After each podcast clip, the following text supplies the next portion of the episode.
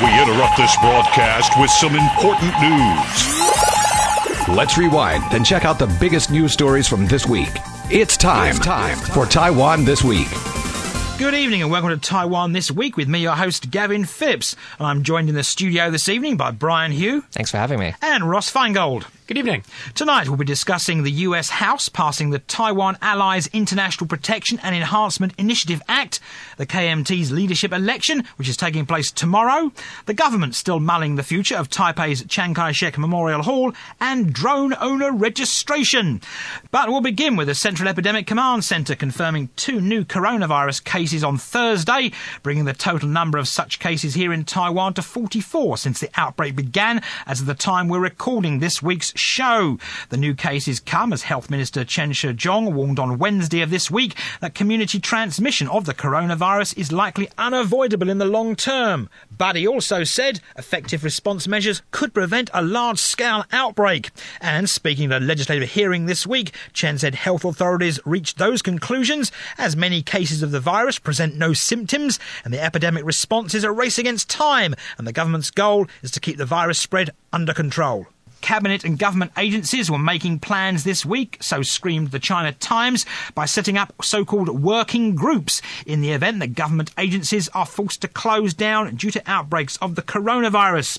The Criminal Investigation Bureau, meanwhile, announced that over 100 people are now facing prosecution for spreading fake coronavirus news. And according to the Bureau, cases involving 112 people related to 79 cases of fake news have been forwarded to prosecutors for indictments, while some 100 100 other cases are still being investigated. Now, the fake news stories that we're talking about that have been investigated include claims that President Tsai Ing-wen has contracted the coronavirus, that the Taoyuan city government has imposed a lockdown in the city, and law enforcement officials say that the IP addresses of some of these online fake coronavirus news stories come from outside of Taiwan, and much of the syntax that appears in the posts is from China. And one such false claim, which has now been proven to have originated in China, claimed that Beijing has placed Taipei under under military control due to the spread of the coronavirus. Now, in other news, migrant workers' associations are stepping up their calls for an amnesty for illegal migrant workers, saying excluding them from the epidemic prevention system is a potentially dangerous oversight that undermines efforts to stop the spread of the disease. And lawmakers this week have been reviewing the Cabinet's 60 billion NT special budget bill, which is aimed at mitigating the economic effects of the coronavirus outbreak. So, Ross, we'll begin with the we'll begin with the migrant workers, should they have an amnesty and should the government sort of maybe be doing more to find missing migrant workers amid all this concern about the spread of the coronavirus? Well, the government has had amnesties before. I believe there was one last year that went for about six months in the first half of the year. Uh, I, I don't think uh, the public would oppose an amnesty, uh, and if it would help uh, remedy some of the risk of, of, virus spread. Not not because migrant workers or migrant workers who are working illegally, who've run off, overstayed, uh, ha- have a higher uh, percentage of, of, virus among this population than the general population. That's that's definitely not what I'm saying. Uh, but but if there is this population in Taiwan of, of people who are not part of the healthcare system, they're they're underground, uh, that is a risk. So uh, I, again, I, I, don't think the public at, at this point in time w- would oppose letting them leave. Uh, you give them a reentry ban for a few years as, as a kind of penalty. Uh, this is certainly more appealing than having a, an undocumented population that does create a, a health risk because they're, they're not part of the, the national health insurance system. And it would also cost taxpayer and government resource time and money to detain, uh, prosecute uh, people who, who are in Taiwan illegally. So rather than have them go through that process, put more people in prison, uh, because on, a rolling basis, ongoing basis, the National Immigration Agency does arrest uh, people who are in the country illegally. So, uh, from a bureaucratic or a process perspective, however you look at it, that, that would seem to be a logical thing to do at, at this time. The, the problem is uh, getting internal sign off to do something like that, right? I'm sure if the National Immigration Agency uh, wanted to get sign off from their superiors at the Ministry of the Interior make sure legislators uh, buy in as well, executive yuan, the president, et cetera, et cetera. That would all take a lot of time as well. So this is something they should be working on, but uh, they might not be. And of course, you made a point there, Ross and Brian. Apparently, the Interior Minister, Xu Guoyong, this week said that his office is focusing efforts on encouraging illegal immigrants to turn themselves in. But he also said that basically they couldn't grant an amnesty because it would mean amending laws and you'd need social consensus to do it. Uh, yeah, and so this has actually become an issue of back and forth between some of the different government ministries, such as the Ministry of Interior and the Ministry of Labor, which are both less in favor of this idea of amnesty, and the Ministry of Health and Welfare, which has been more in support of this idea.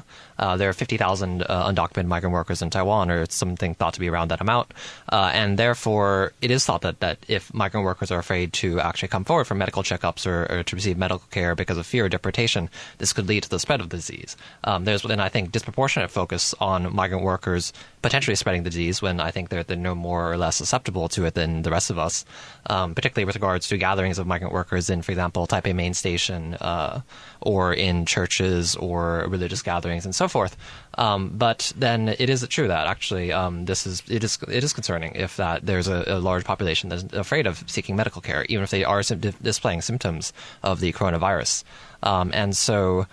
Uh, there was previous proposal to check the uh, registration and the information of migrant workers when they were coming in with the people they take care of, the, their um, the, the, their employers in hospitals. But then this caused controversy, and that's I think what led to this back and forth, and still unresolved. And I don't know if there is social consensus.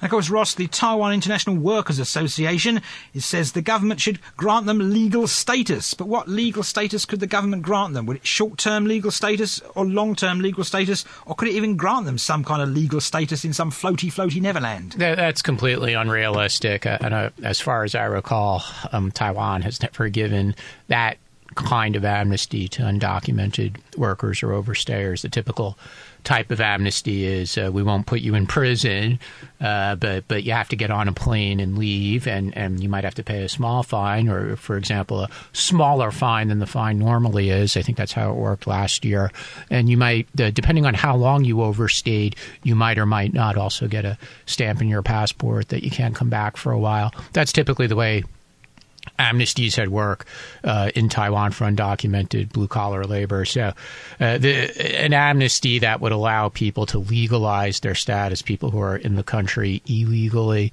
uh, somehow acquire work authorization. Uh, you want to talk about societal consensus or lack of it? That that's just uh, completely unrealistic. Uh, but but all the, this conversation raises a really important point, which is even if you offer this amnesty, Gavin, you said I think fifty thousand is the estimate for for undocumented workers in, in Taiwan how many will actually uh, take advantage of that? Because look, most of the, the undocumented workers they've chosen to remain here uh, undocumented illegally because they need the job. They want to make some money. So, uh, how many would actually self report? I, I, don't know offhand how many did last year for the amnesty. Obviously, not that many because there's still 50,000 here uh, didn't take, take, take advantage of the opportunity to um, self report and self deport as American politicians sometimes say. Uh, so even if they offer this, my, my guess is um, the, the, numbers would be small, and there would be a fixed time period, Gavin. So maybe it would be like for the next three months, or the next six months, and let's all hope. Within three months or six months, the virus situation will have abated anyway, which makes it even less likely that uh, people who are undocumented would would take advantage of, of such an amnesty program.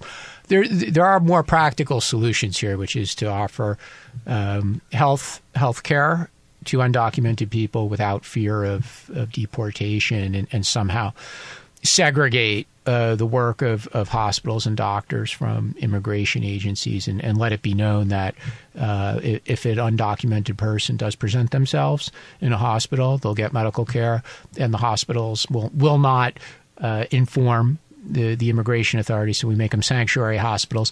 Again, that might be unpalatable to certain segments of the population, but it, uh, or some politicians, some ministries, it would be a practical solution, and maybe it's one worth considering. Right, and Brian, talking of solutions, the government is, of course, cracking down on fake coronavirus news, and there's some solutions to this by handing out indictments. Uh, that's right, and so there's uh, concerns about the flow of information. Who has the, uh, the the privilege is actually to distribute information. One of the things that Minister of Health Chen Shih-chung said, which was somewhat controversial, is that it should actually be the Ministry of Health and Welfare that is the main source of information about the coronavirus, and that the government may in fact take action against uh, other uh, groups distributing information about this. I mean, I think there is fear, particularly of the fact that it's very easy to spread inf- disinformation or misinformation nowadays. You can just have a Facebook page and a website, and, and it can look very credible to some people. Some people actually do not have the media literacy skills to determine what is true and what is false. Uh, I think that Chen was probably overstating this. There's basically the government is not going to actually enforce this to make sure that media outlets are not reporting on the coronavirus, and only the government is the authorized distribution uh, channel for information. But I think that this there's there's a fear of social panic, and there's fear that this will be used as a way to stir up fear in society, that this will be leveraged on politically uh, by China or by uh, people that are opposed to the Tsai administration, and that this could lead to uh, consequences actually, because people actually do tend to believe uh, whatever they see online regarding uh, complicated and developing situations uh, regarding disease outbreaks, and that, that's one of the things that the government's trying to avoid. So, Ross, did you believe that Beijing has placed Taipei under military control due to the spread of the coronavirus? No, I do not believe that, and uh, I, I think I'm going to disagree somewhat with with Brian uh, as far as media literacy. I know. Um, a lot of people in the media space do do frequently mention this, and, and it's often mentioned in the context of fake news or the evil things that China does. But uh, the the stuff that's circulating online that one might say is, well, that that's just so so obviously fake news and BS, or uh, it's obviously from China. Uh, where I disagree with Brian is I, I, think a lot of people in Taiwan are sophisticated enough to see it for what it is and and uh, realize that this is just some some goofy story, someone's goofy opinion, and, and people are not uh, easily persuaded by this stuff or believe that it's true. Uh, and this goes back to the long running conversation we've been having on this show uh, about uh, legal changes that were made within the past two two years now or year and a half uh, to various laws to increase the penalties for fake news and the number of prosecutions. This was all long before the virus uh, hit, um, and, and, then the, this go, I said goes back two years because it goes all the way back to the 2018 local election with accusations that China fake news. That's why the Kuomintang did so well, um, and then as well, well fake news. The China's going to interrupt the 2020 election. Well, that didn't really happen given the overwhelming victory of the DPP. Uh, so my point is uh, that a lot of this stuff it's just BS, and people see it for what it is. And the bigger problem, which and I pointed this out before, Gavin, is that we have to be careful that police and prosecutors don't become overzealous. So it's okay to have these laws on the books and there, there are certain elements to these crimes that often get lost in the conversation. And, and the, the communicable disease control law, which uh, has this clause with regard to fake news in the context of uh, ep- epidemiological communicable disease outbreak, does say that an element of the crime is causes harm to others. So the, the, the law is Article 63 basically says if you circulate BS, pardon my language, and, and there's harm to others, uh, then you're, you're subject to a fine of up to three million Taiwan dollars. There's talk about increasing the fine, uh, but when we read these stories, it seems like the police went to investigate you know, some 70 year old person uh, in, in, some rural part of Taiwan who said something on Facebook or line to t- their 12 friends that was completely silly and crazy. And, and, clearly, no harm, no no one suffered any harm. So, so you say, like, okay, why did the police even bother doing this? And, and I think that applies in, in, some of the prosecutions as well, that uh, the, charges were filed and somebody had to plead guilty because they weren't going to waste their time fighting this and then they paid a small fine. But but there really was no harm right? It's kind of like uh, you know circulating something about celebrities or some other crazy crazy news. We're going to talk about drones a little later. And there's always crazy news about things that drones do. Uh, so you know, this element that there has to be harm to others it, it, it often gets lost in in the conversation. So uh, yeah, go ahead, prosecute. You know, prosecute people for for satisfying the elements of the crime, which would be it's it's uh, you know trying to cause panic and and it is harmful. Harmful means like you cause a stampede at, at the pharmacy because it's something you wrote. Uh, so in some of these cases, the examples that that we've been talking about, uh, something about President Tsai or China is under military rule. Again, I don't think people, most people believe that. I think people do have a minimal level of media liter- literacy, but also nobody suffered any harm either. Sorry, Brian, did you suffer any harm because someone in China wrote that Taiwan is under military rule? Um, no, but it actually is surprising sometimes what even family members of mine will believe. And I, as a journalist, I am sometimes just like, this is not real. And so sometimes I will have family members believe things such as that uh, impositions or limitations on freedom of movement has been imposed in Taipei, and so that certain zones in the city they cannot go to. And these are not actually very relative, elderly relatives. These are people that are still working and, and so forth. And they actually do believe this. They believe that the government has forbidden you to go to Taipei main station and things like that. And it actually, it does kind of surprise me because this does affect their everyday behavior. And so that's one of the things that actually I think is, is quite frightening that it is the case that people do, uh, they, they actually do not know what are the credible sources of information. I think that that's one of the dangers. Uh, regarding the, the, the, the kind of disinformation coming from China, that's a more interesting question. I think there's state sponsored efforts and there's actually just nationalistic Chinese Chinese netizens. And I believe that there's a recent study released yesterday which came to the conclusion that it was primarily individuals, uh, Chinese nationals that are nationalistic and lashing out against Taiwan that are spreading this information. But just with this kind of broad information coming in, I think people sometimes will believe it. So it's basically angry people on the internet in China. Sometimes, but also sometimes just uh, people. Sometimes, again, as as Ross mentioned, sometimes there's uh, not actually uh, any bad intentions. People are spreading what they think is accurate intention, uh, accurate information, and so there's a danger that this can be used to go after people that are innocent and do not actually mean any harm, and maybe have not actually caused that much harm. Right, of course, Ross, the government, the lawmakers rather, were reviewing the cabinet's 60 billion NT special budget bill aimed at mitigating the economic effects of the coronavirus outbreak this week. An economics minister, Shen Rong-jin, touted government plans to issue travel-based stimulus coupons, and he says they could benefit up to 350,000 businesses. But there was a but.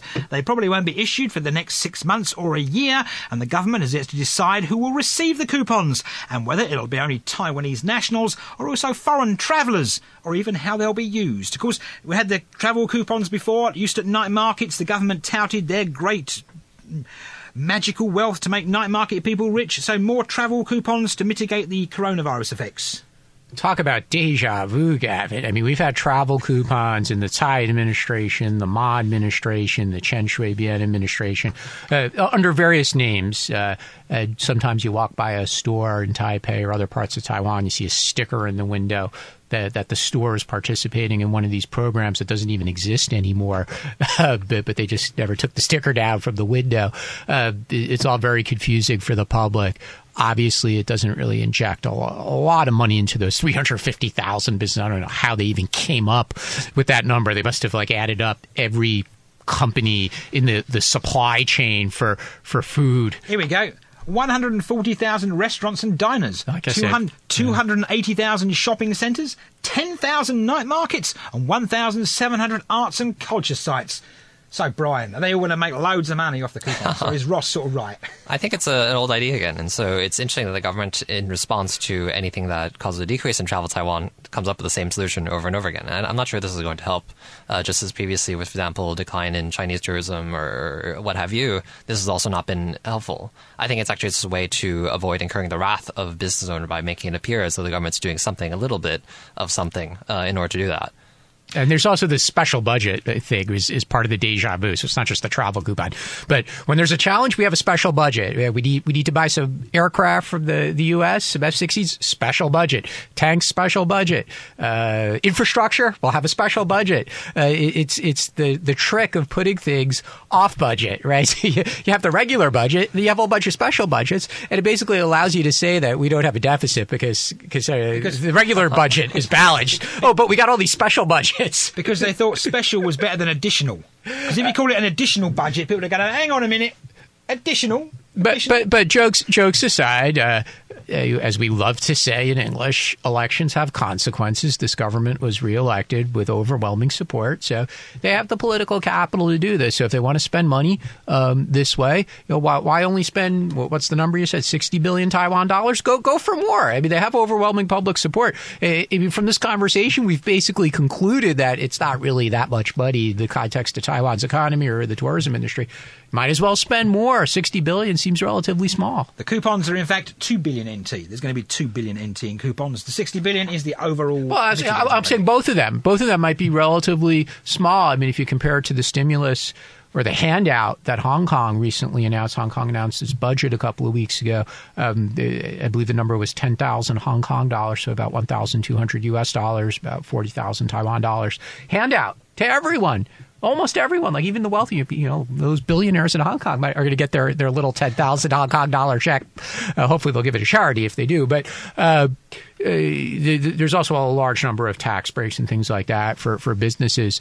Uh, a whole range of innov- innovative ideas. Of course, the Hong Kong government has no credibility, so nobody thinks the package will work. Um, but but uh, maybe you know, two billion and uh, sorry, two billion U.S. dollars, sixty billion NT, w- with the two billion travel coupon. It might not be enough, so they might as well be a little bit more bold and, and go for more. Right, and talking about being bold and going for more, the US House voted to pass the Taipei Act, or to give it its full name, the Taiwan Allies International Protection and Enhancement Initiative Act. That's a mouthful on Wednesday of this week in the US Capitol. Now, the bill aims to discourage Taiwan's diplomatic allies from cutting ties with the island due to pressure from Beijing, and it could lead to US sanctions against countries that sever these ties, basically. Now, according to the US government, the bill anyway. The Washington needs to support Taiwan in strengthening its relationship with its diplomatic allies and unofficial partnerships with countries in the world. And it also urges the US government to consider reducing the economic security and diplomatic engagements with countries which take serious or significant actions to undermine Taiwan. So my question to you, Ross, is very simple. So if Singapore says, I don't think we can quite back Taiwan's entry into the World Health Organization, is Washington DC going to stamp its feet and take significant actions to curtail Singapore? Well, as you mentioned, the key word it's consider. So uh, th- this law went through, or the bill before it hasn't become law yet, but the bill went through several versions on the House side and the Senate side. Earlier versions uh, really it required the U.S. government to take more strict action in the in, in, and would apply to the example you just gave.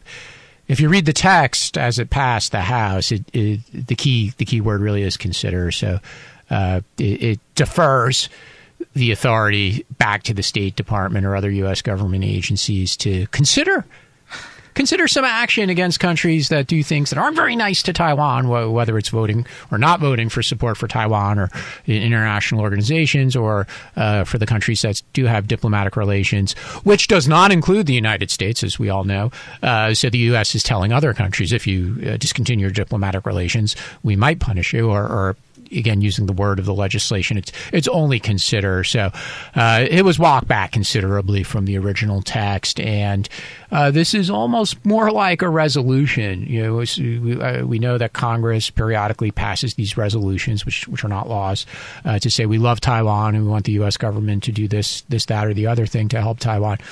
This is in the format of a law, but uh, it, it reads more like a resolution, other than with the reporting requirements. There's a reporting requirement imposed on, on the U.S. Uh, executive branch to report uh, certain actions that uh, impact uh, Taiwan or have an impact on Taiwan and, and report to Congress. But uh, executive branch agencies already have a whole bunch of reporting requirements with regard to Taiwan anyway.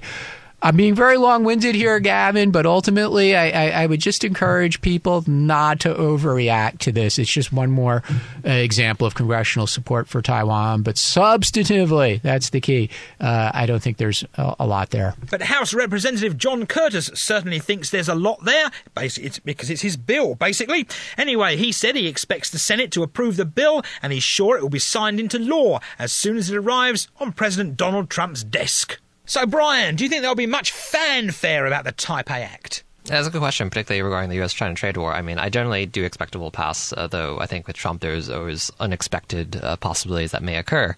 Um, and yeah, I agree with Ross. This is primarily symbolic. The U.S. is threatening to punish other countries for downgrading diplomatic relations with Taiwan while not upgrading its own relations with Taiwan. And at the same time, I don't actually think this will be used to apply to every country. It depends on the size of the country, uh, the size of the economy, and so forth. Even if they downgrade relations with Taiwan, the U.S. will be strategic regarding which countries it pressures. And so I think particularly this might be used against smaller countries, small economies, but which are geostrategically important in terms of their location in the Asia Pacific, including such as Taiwan's few di- remaining diplomatic allies, which actually occupy uh, positions which could be strategic if, uh, for example, they switch recognition from the ROC to the PRC. This could actually provide a leverage point for China in expanding its influence. And so I think this is probably what will be used for, but again, consider, and this is, it really just leaves things open. It is, again, primarily symbolic. Right, and we have to take a short break now, but we will return after these rather important commercials.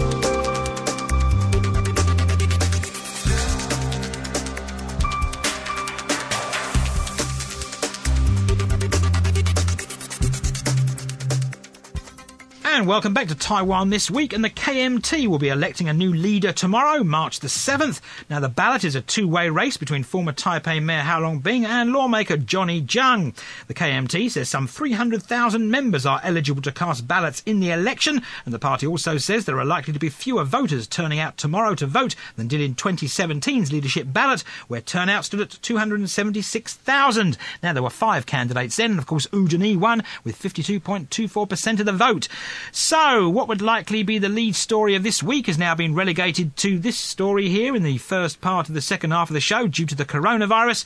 So, Brian, low turnout in the election. Do you think partly due to it's a two-way race, partly due to coronavirus, or partly due to lack of interest generally?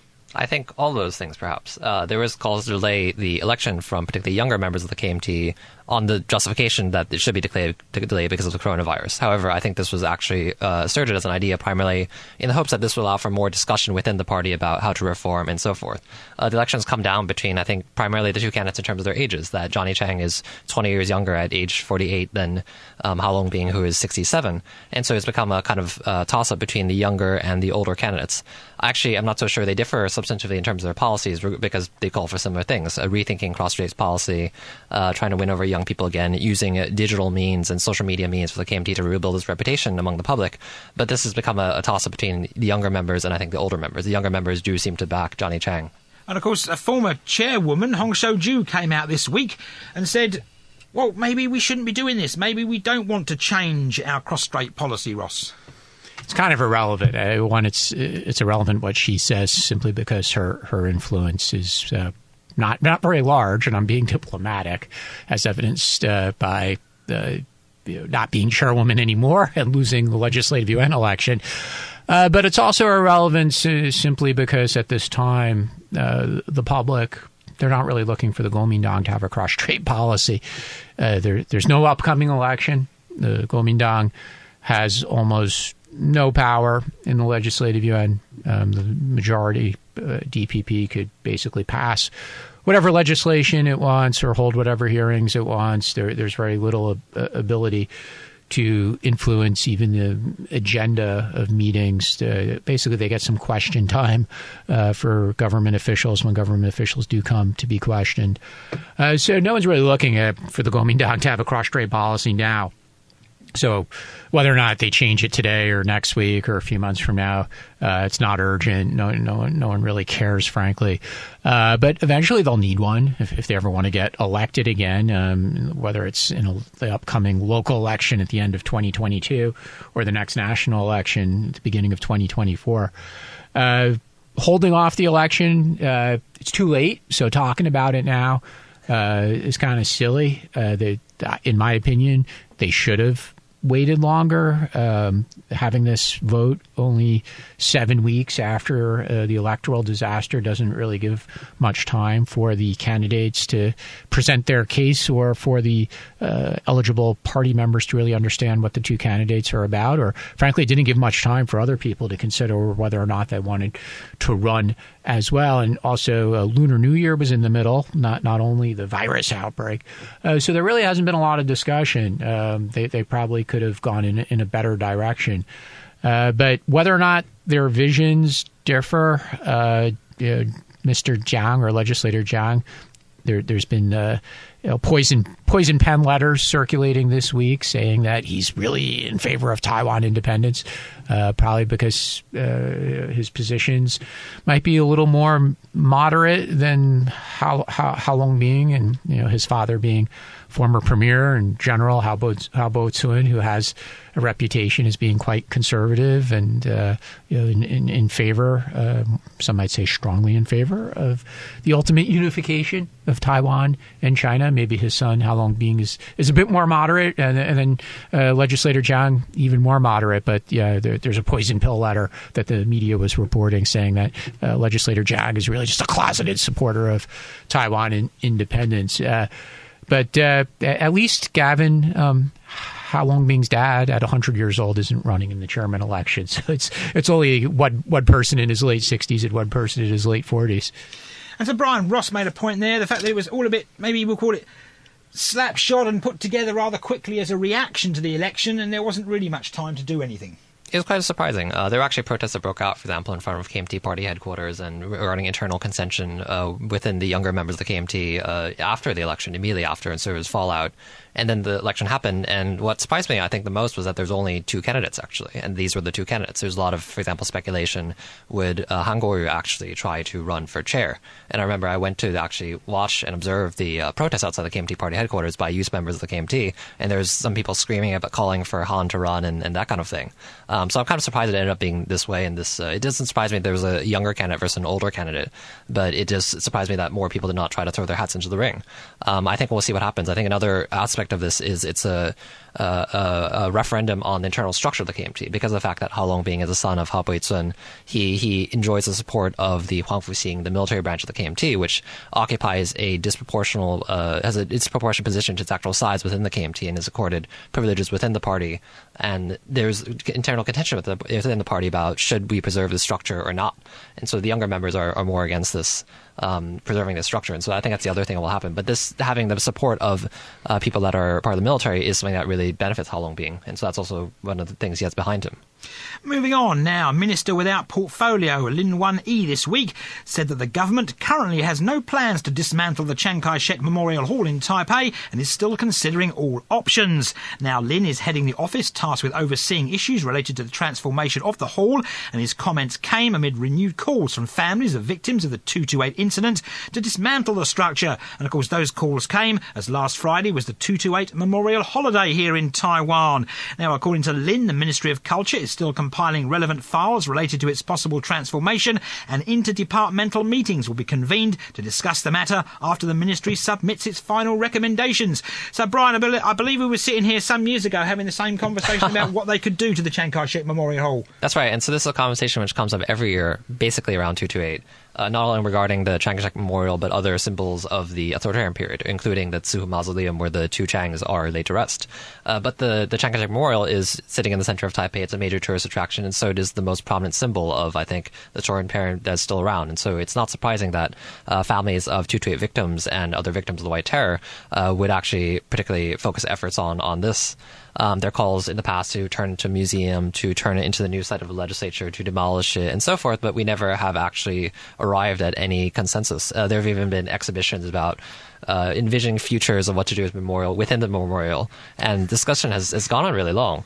Um, at the same time, I think the KMT particularly is attacking the Tsai administration for attempting to de-Sinicize Taiwan, for attempting to remove symbols of the ROC, uh, for trying to erase the ROC. And this is there's another demographic then society that will be extremely outraged if the Chiang Kai-shek Memorial is changed or removed, or even if the statue is taken away. And so that's that's that's a question that this will come up, and this discussion will occur, and both camps will present their views, and one expects one side to be in favor of preserving and one to be against it, to, hoping to remove it. But this debate will just happen, and I think it'll continue to happen. Oh my gosh, do we have to listen to this for, for even longer? I mean, we heard this for, for so long during the Chen Shui-bian administration.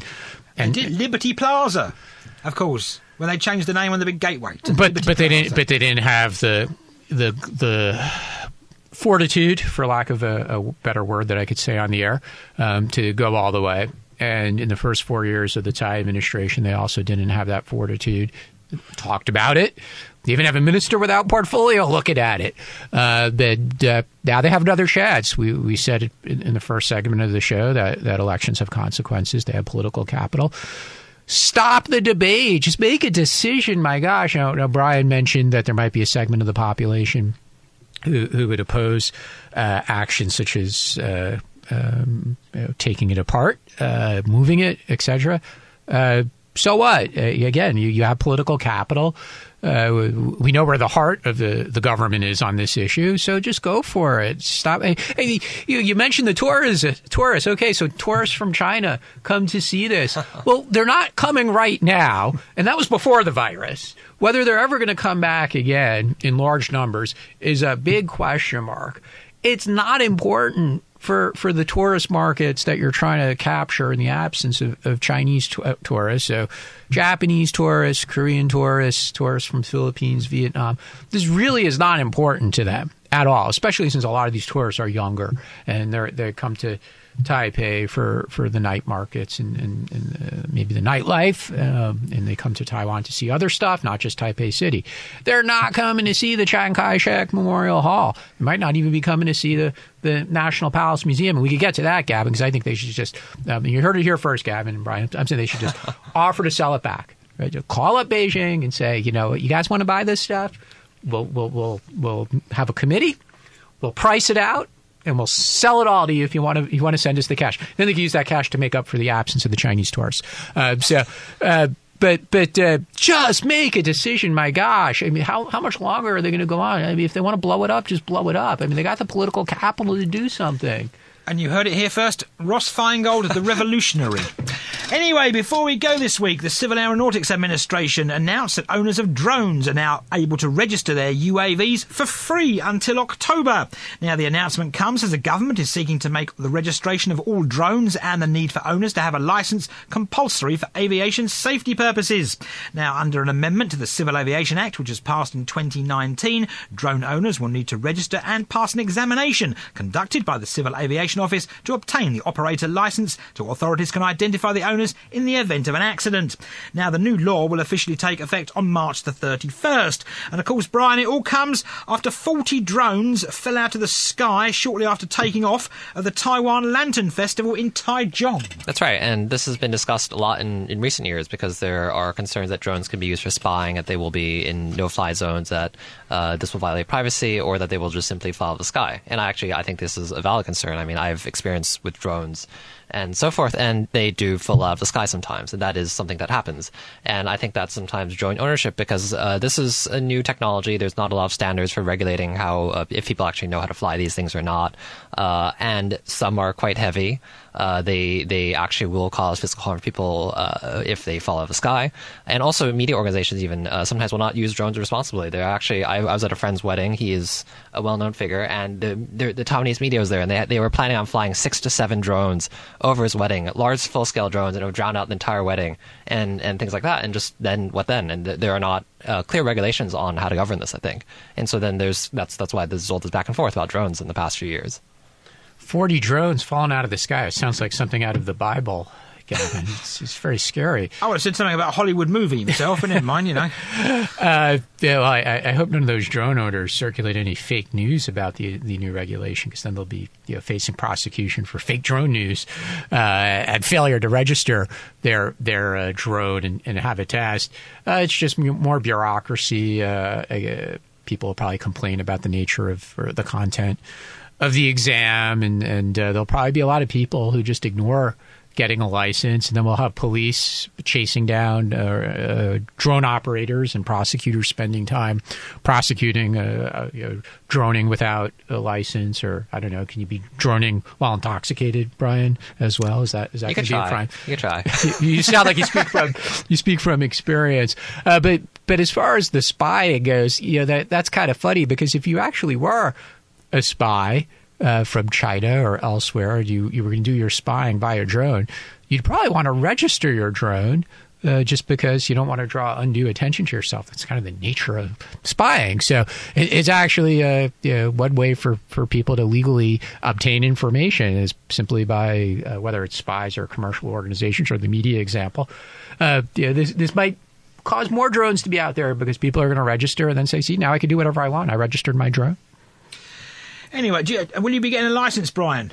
Of Uh, course I, you're I've gonna kind of get given lost. up droning. I think You've that. given up? You- yeah, you I've quit given up at droning? I think so. Yeah, I think Oh, so. right. Anyway, there- Brian's quit droning. So anyway, that's where we'll leave it here this week on Taiwan This Week. And I've been joined in the studio today by Brian Hioe Good night. and Ross Feingold. Have a good weekend. Thanks for tuning in to this week's edition of Taiwan This Week here on ICRT with me, Gavin Phipps. And don't forget to check out Taiwan This Week podcast on iTunes and Android podcast apps and get access to all our previous shows.